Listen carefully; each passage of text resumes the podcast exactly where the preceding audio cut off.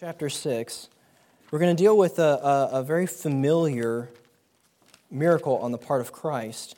And I'd like to examine it specifically in, in light of, of missions, in light of uh, the reaching out that God has called us to do uh, as His children. Turn to Mark chapter 6, and to begin, let's read uh, verses 30 through 34.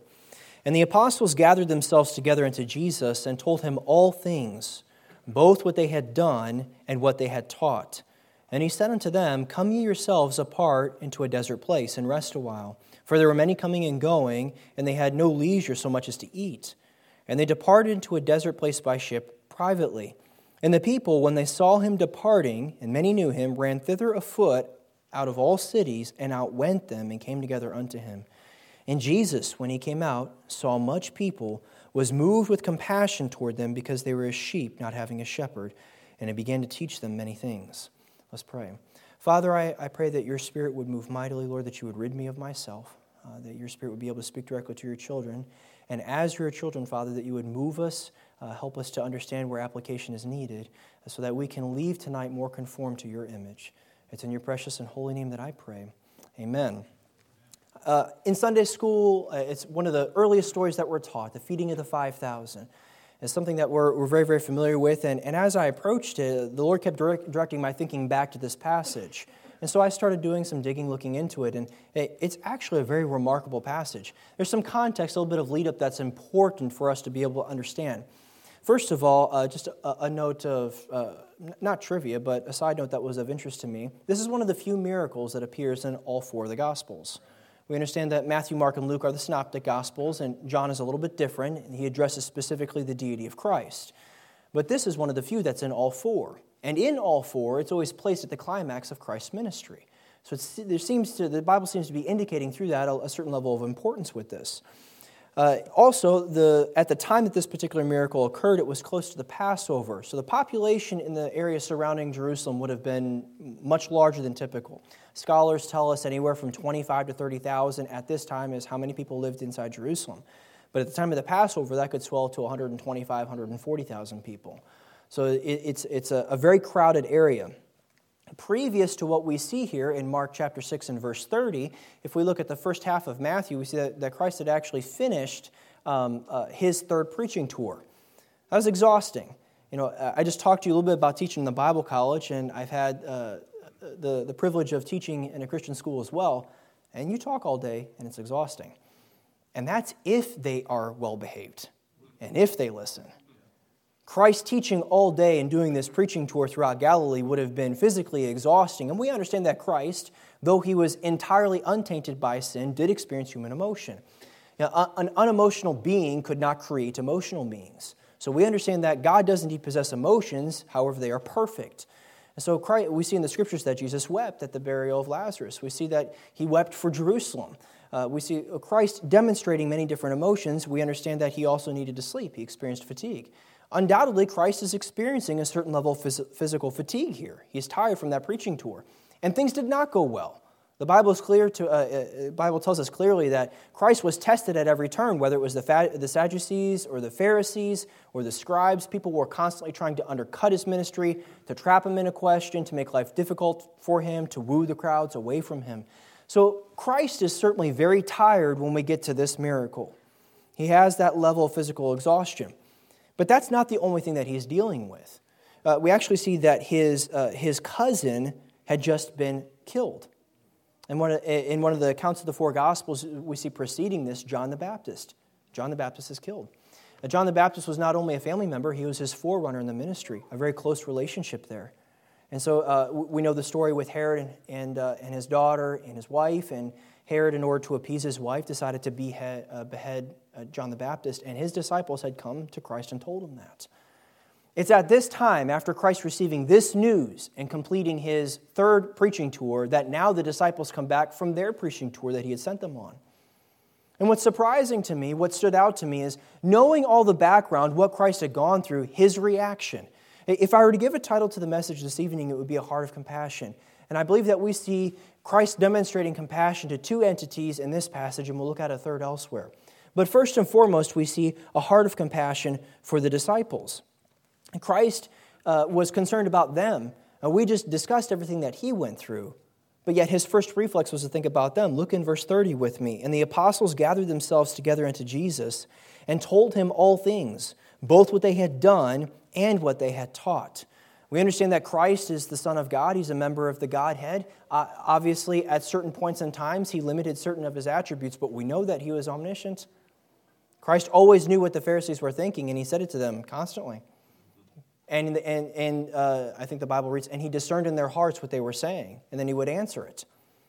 Christ knew what had happened on the disciples' preaching tour. He knew what, the, what conversations were had. You know, if it were me in my fallen state, I'd be a little impatient. Right? I, I know all of this already. I know exactly what happened. But that's not Christ's response. He demonstrates compassion. He listened to their full report about everything that happened. So we see this compassion immediately. And then he demonstrates a, a, a concern for their physical well being. And he said unto them, Come ye yourselves, in verse 31, apart into a desert place and rest a while, for there were many coming and going, and they had no leisure so much as to eat.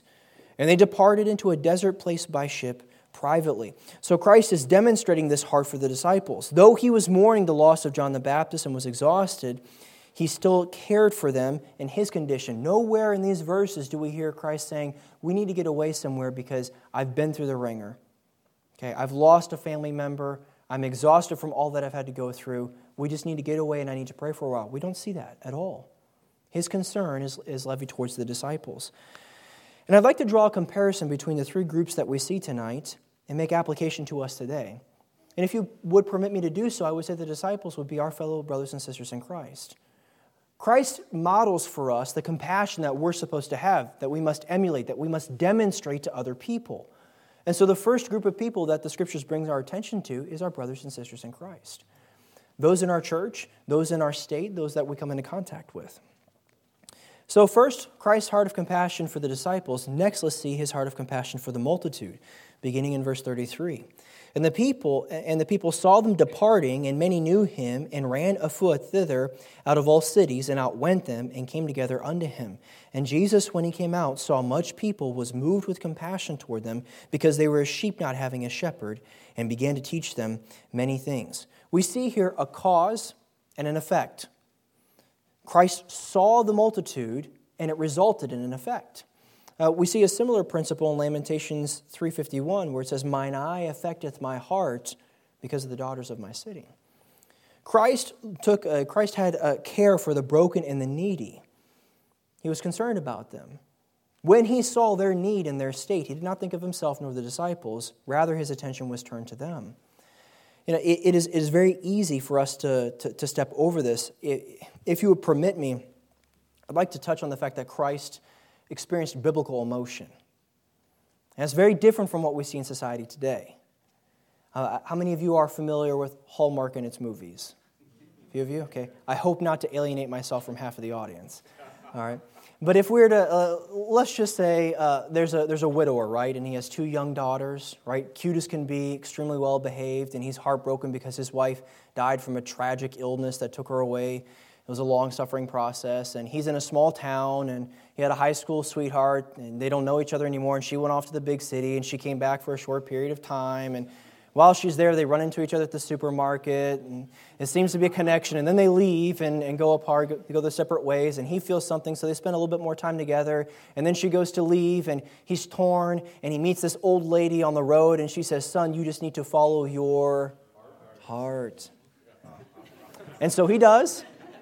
And he runs after her, and uh, every, everything, everyone lives happily ever after. If it sounds like I just summarized every Hallmark movie, it's because I did. They're, they're all basically the same plot. But what we see is, is society is teaching us, even in ways that we don't expect, that we must follow our heart. We must follow our emotion. What does the Bible tell us by way of our heart? It's deceitfully wicked, it's desperately sick. Who can know it? So the reality is, Christ, obviously being the Son of God, the living incarnate Word of God, his mind was filled with biblical principle. The same must be true of us. Biblical emotion only comes after we have filled our mind with his Word. My father had a saying growing up that I, I took close to heart. He said that biblical thinking produces biblical action, which will result in biblical emotion. See, society today flips it. The emotion first, and we'll follow that. But the Word of God teaches us that we must fill our mind with His Word, and if we do that, then we will have the correct emotion. I like to interject one word into that statement because it applies to me personally. Biblical thinking will, uh, biblical thinking will produce biblical action, which will eventually result in biblical emotion. Because if you're anything like me, sometimes it takes a while to feel the emotions you're supposed to. Amen. Amen. So we see here that Christ saw the condition of these people and it had an effect on him and he responded biblically. Should we find ourselves in a similar situation, I don't think anyone would blame us if we said, We're so tired. I'm not sure we can do this. But Christ, with his mind governed by God's word, was able to respond in a way that brought glory to him. Uh, in the Ivory Coast, I was responsible, some of those mission trips I told you about, I was responsible to give tours. So dad would handle the ministry aspect, and as I would grow up and I became a little bit more responsible, he delegated to me. I showed them the town. That's the fun part, right? So get to see all the different parts of it. I wanted to make sure that they knew uh, they had a good feel for the city when they left. Well, there's one neighborhood across the road from our neighborhood, and the name of it is Without Law. Uh, that's not as bad as you think. Okay. I know you guys are thinking, wow, the missionaries, uh, these visitors come out to the missionary and he takes them to a place that's called Without Law. Well, what happened is the electrical company built its institute. Uh, it's not its institute, it's university. And all the workers, after they had finished building it, they just squatted on the land and they took it over. And so that's, that's why it's called without law. Not because of like terrible violence or anything. I wasn't putting them in danger. I know I invited you at the beginning, and now you're thinking, I'm not quite sure I want to go out there. um, but the reason I did that is because uh, there, there's a desperate need that's evident, and you're able to see it with your own two eyes. As we would walk into this neighborhood, inevitably people were laughing and talking, and that's a good thing. When you go out on mission trips, you ought to enjoy it. You know, one of the characteristics of a believer is joy. And so we should be exuding it. There's no problem with it. But as we would walk through the neighborhood, the talking would start to filter away. By the time we got to the end, nobody was talking, and if they were, it was only in hushed tones. Why? It's because they were confronted with a desperate need that they had not seen before in their life a terrible physical need. It had an effect on them. Now, here in Washington, we, we may or may not have neighborhoods like that. But I can tell you there is a desperate spiritual need everywhere. Amen. And there are people in your life who have that need. And when you see them, even if their personality grates you, even if it's difficult to, to develop that relationship with them, we must look at them with the same eyes that Christ looked at this multitude and have compassion on them and work to bring them to Him. So Christ's compassion resulted in an action. He received it. In the parallel account in Luke, it says, And the people, when they knew it, followed him, and he received them and spake unto them the kingdom of God and healed them that had need of healing. Christ did this even though many people in the crowd could have just been thrill seekers and not actually concerned about his truth. They were just there for the next big miracle, they were there for the next spectacular event. Christ did this even though many of them did not deserve it. It's entirely probable, given where this occurs in Scripture, that many of these people were shouting, Crucify him, before Pilate. And the Son of God would have been aware of this. And yet he stayed there all day and demonstrated compassion to them and worked with them and taught them. So we see Christ in this passage here, we see Christ's uh, a heart of compassion for the disciples, our brothers and sisters in Christ, the multitude, which would be the area around us, the people around us. And we see him extending this even further. If you'd like to, you could turn with me. I'm going to read one verse out of Acts, but Acts chapter 1, verse 8. It's a well known verse. Christ says here, But ye shall receive power, after that the Holy Ghost is come upon you. And you shall be witnesses unto me both in Jerusalem and in all Judea and in Samaria and unto the uttermost part of the earth. You have to understand how radical a statement this is here. In the Old Testament, the missions model was Israel was to be the light. And Israel would follow the Lord, and, and uh, the, their lifestyle and way of going about things and following God's commandments would make them unique, would make them different. We see often in Scripture the word peculiar, set apart. The world would see that and then come to the light, as a moth would be to a flame. They're attracted to the truth. That's why in the Levitical law there's a process for Gentiles to be proselytized. They could become Jews and follow the one and true living God. That was the missions model in the Old Testament. Christ here in Acts is flipping that model on its head and saying, Now you take it to the uttermost parts of the earth. Whereas before you lived for me and wait for people to come to you to ask about the truth, now I'm telling you to go out. We see his heart of compassion clearly for the uttermost parts of the earth. It is Christ's desire that all will be saved. We see in 2 Peter chapter 3 and verse 9, the Lord is not slack concerning his promise, as some men count slackness, but is long suffering to us, we're not willing that any should perish, but that all should come to repentance. And I would really like to encourage you tonight, Berean Baptist, this is exactly what you're doing. You are following the biblical model. Not only were you kind to me, your fellow brother in Christ, but I heard a lot of the interactions between you. There's a love there, there was a kindness, there was a compassion that was demonstrated. That's exactly what God would have you be doing. Uh, I've, I've seen the, the different signs in the foyer. You have different outreaches that are going on. You are doing your best to demonstrate that heart of compassion, to share the gospel with the multitude that's around you here in Washington. And you are involved in missions and have a tremendous heart for that. And so you are doing your best to send the gospel to the uttermost parts of the earth. You are doing exactly what Christ would have you to do, and I encourage you in that. That is a wonderful thing. God will continue to bless that. So we see that we're supposed to have this heart of compassion. But if you're anything like me, it's easier to have compassion towards some people than other people. That's right. Yes? Sometimes it's easier to have compassion in some circumstances as opposed to other circumstances. You know, some people, if they breathe the wrong way, you're already irritated. Okay? And we may, be, we may all be good Christians, but heaven forbid someone cut us off in traffic. Uh, the funny thing about that is the Ivory Coast is a very laid back culture, very hospitable. They're known in West Africa for being hospitable, but they are the exact same way on the road as we are. it, it, would appear that, the, for whatever reason, traffic reduces us to our common uh, lowest denominator. Um, but it is difficult sometimes to have this heart of compassion for the people that we need to. It's going to require patience. And we see Christ teaching patience even here in this particular story. Uh, take a look with me in verse 35.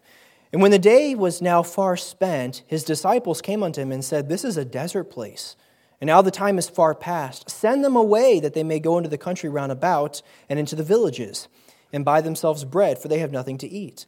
And he answered and said unto them, Give ye them to eat. And they say unto him, Shall we go and buy two hundred pennyworth of bread? And give them to eat? And he said unto them, How many loaves have ye? Go and see. And when they knew, they said, Five and two fishes. And he commanded them to make all sit down by companies upon the green grass. And they sat down in ranks by hundreds and by fifties. And when he had taken the loaves and the two fishes, he looked up to heaven and blessed and broke the, and brake the loaves and gave them to his disciples to set before him. And the two fishes he divided amongst them all. And they did all eat and were filled. And they took up twelve baskets full of the fragments and of the fishes. And they that did eat of the loaves were about 5,000 men. It required patience of the disciples. The day was far past. If you take a look at, at the parallel account in Luke, it said, and when the day began to wear away. I like that because it adds even more color to what they were going through. It had been a long day, and they were really tired, and, and they were at their wits' end, and Christ was asking them to have even more patience. It would have taken patience for them to work with him all day. It would have taken patience for them to organize everybody. I was in charge of a classroom that at most had 30 students in it. I can't imagine trying to organize thousands upon thousands of people into ranks of 50 and ranks of 100. So Christ was teaching them patience. Uh, this is a, this, though it was a miraculous provision, it required time to pass out this food to all the sitting. Christ often allows difficulties in our life to teach us patience. I, I heard a, a, a preacher one time say, Be careful about praying for patience, because God will teach it to you. And I, I realized that though I was deficient in, pray, in, in patience, it was probably best that I not pray for it. Maybe just pray that God allow me to grow in it or, or whatnot. Because if you pray for patience, God will bring circumstances into your life that will require you to grow exponentially in patience. Um, growing up out there, it's easier for me, but a big area of culture shock for missionaries in the Ivory Coast is how slow everything is. You know, bureaucracy is a French word, don't forget. And the French colonized the Ivory Coast, and they have really taken that to heart. It is a very lengthy process to get things done. So it, it happens over a period of time. You have to be patient. The people as well, when you go out uh, witnessing, you are only going to get to four homes because the culture dictates that they bring you into the house, that they sit you down, they give you water, they ask how you're doing, and then they ask why you're there. So it's, it's a wonderful thing because you have a five to 10 minute opportunity built into the culture to present the gospel to every person. But it also means you're probably only going to get to four or five in an afternoon. It, it takes a little bit of patience. Christ taught that uh, to the disciples here. We see Christ's miracle also demonstrates the power of God. We already read that the, it said at least 5,000 men. Well, most scholars, the most conservative of biblical scholars, estimate that when you add in the women and children, it was at least 25,000, with some scholars going as high as 45,000, because they, there were a lot of children and there were a lot of women, and so they certainly would have flocked out with them. This is a significant event. There are a, a, a great number of people here, and Christ miraculously pro- provided for them all. That was his power. I'm sure you guys have wonderful illustrations in your own life of Christ's power, of what he has done for you, of how he has opened doors that you thought would never be opened. I as well have experienced that. I remember being a young child uh, sitting in, in the driver's seat. I thought it was so cool back then. You know, to get in the driver's seat was a big deal when I was younger. And uh, we were in town, and there was an elder, uh, an older African gentleman that came up to my dad's, uh, the driver's side window, and aggressively motioned for him to lower the window. My dad did that, and he came within about an inch of my dad's nose and said, I'm the chief of the village, uh, Kanzo I'm telling you, we don't need your church in our village. We have everything we need. You can stay here in the town, do your little churching, that's fine. We don't need you. We don't want you. We're not open to you. You have to understand that is a remarkable statement for an African to make culturally. That is about as closed of a door as you're going to find. Well, they would not allow us in. There's a single missionary nurse that's been working with my family for the, I think, since 2010. And with her help, we started working on a clinic. And what we would do is we would subsidize the clinic. We would make it incredibly affordable for even the poorest of people to be able to see a doctor, to be able to get their medicine. We would work with them. We'd give them a John and Roman. We'd follow up with them afterwards. After 10 years of working, uh, of working to meet the community's physical needs, God started opening doors. And, and I'm, I'm here to tell you today that we've held a Bible study in all 12 of the villages around the Ivory Coast. We're currently ready to break ground on a church in one of them, and we have a strong cell group in another. That is a door that only God could have opened. God is a wonderful God who possesses all the power. And if, if maybe you are at a particular moment in your life where you are discouraged, or you feel like there's no way to get through a particular door, please remember that the same God who demonstrated this incredible power at the feeding of the 5,000s is present also in your life. And He is capable of opening doors that you thought could never be opened. Well, in order to have this patience, as I talked earlier, it's easier to demonstrate this patience and compassion towards some people than others, right? So, how is it that we do it in all circumstances the way that we're supposed to? And the short answer is a Christ centered focus. If we are focused on Christ, we'll be able to do this. Uh, the disciples made this mistake. In verses 35 through 36, we see a problem, right? The day began to wear away, there was no more time left, and there was no food. It's a big problem to have when you have this many people. You know, as Baptists, we're known for loving good food. There's nothing wrong with that, right? Well, here they have a problem, a big problem. There is no food, and they're concerned uh, uh, about the people. So, Christ, actually, if you look in John chapter 6, and I won't read it for sake of time, but John chapter 6, verses 5 through 11, Christ anticipates this problem. And he asks one disciple specifically, he asks Philip. Now, why would he ask Philip? Because Philip is from this region. And Christ is testing him. Are you going to look to your own ability to take care of this problem, or are you going to place faith in me? What a wonderful learning uh, lesson for Philip. So, as, uh, as this problem comes to a head, no, uh, no time to, to send them away, and no food for them, Christ again demonstrates you need to be focused on me. You stop worrying about how to solve this problem. You do what the Word tells you to do, and trust me that I will open the rest of the doors. We also, so we need to be focused on God and not our own ability. We need to be focused on Him and not our own surroundings. It says it's a desert place. Now, we see in other accounts that there's grass, so I don't think it was the desert like the Sahara, but it was a secluded place far away from, uh, uh, from civilization. It would have been difficult for them to get back. Now, God was teaching the multitude in the desert, but He was also teaching His disciples. God teaches us in the desert as well in our own lives. Why? Because there He has our full attention. When things are very difficult for us and we don't have anywhere else to turn, where do we turn? We turn to God. Many times He teaches us the most important lessons in the desert times of our life because then He has our full attention. God teaches us when we are the weakest. Why does He do that? Because when we are weak, that is when we learn to depend on Him and lean on Him. And in our weakness, He is made strong. God has us give to others when we think we have nothing left to give. Why? Because He knows that we are to be living sacrificially for the advancement of His kingdom. I spoke about the medical ministry in the Ivory Coast, and, and the missionary that has worked with us, Christine McLaughlin, she's actually started a medical ministry to reach into the interior of the country. So, what she does is she recruits medical personnel from the States and they pool their vacation time and their resources and they all come out. And then we will go to a location and we always pick a, a new church plant or an area where someone wants to start a church. And we'll come in for uh, three days and provide free health care. So the, you come and see the doctor, and that's free. All medicines are paid for um, by the support that Christine has raised and by the doctors who come and assist her. It's an incredible process. When people hear they're getting free health care, they come. Typically, we have every day we have 1,500 that are outside. Now, we're not, we're not able to always see 1,500 a day, but they're there. So, the way that it works is we'll set them up in tents beforehand, and either my father, another missionary, or one of the veteran national pastors out there will give them the gospel. So, before the day even starts, we've already planted that seed in their mind.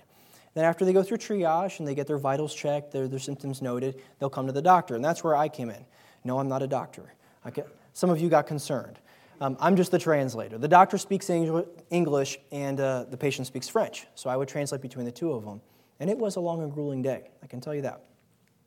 Once they leave us, they go to the, the, the waiting room where they'll wait for the pharmacy to fill the order for whatever illness they had, whether it was an antibiotic or something else that they needed. And while they're waiting, people from our church would give them a one on one presentation of the gospel. I'm telling you, you have no idea how excited the people in our church are for these medical days because they're, they're burdened for their community, they're burdened for the people around them. And to have this chance for someone willingly to sit down in front of them, and they're not going to say anything because they want the medicine. Sit down in front of them and listen to the gospel. It's a marvelous thing. As I told you before, it gets grueling. I, I, I am not exaggerating at all. I promise you. It was not uncommon for me to translate for 200 patients in a day. I get to the end of that day, and I'm just, I'm worn thin. We get to afternoon, and it's like, I, I, don't know how many more I can do. You look outside, and there's at least 300 outside. My goodness, what am I going to do?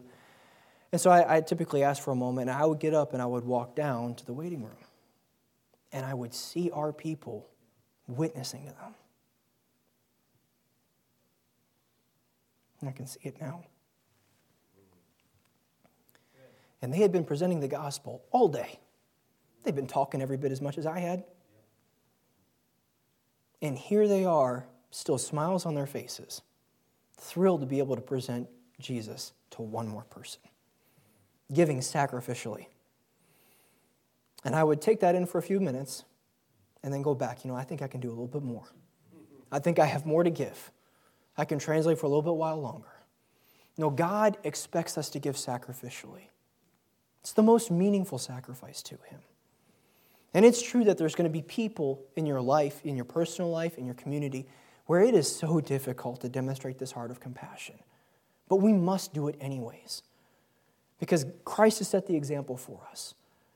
When we see the need, the desperate need that is there, we must give sacrificially of ourselves. Sometimes it's of our time, sometimes it's of our resources.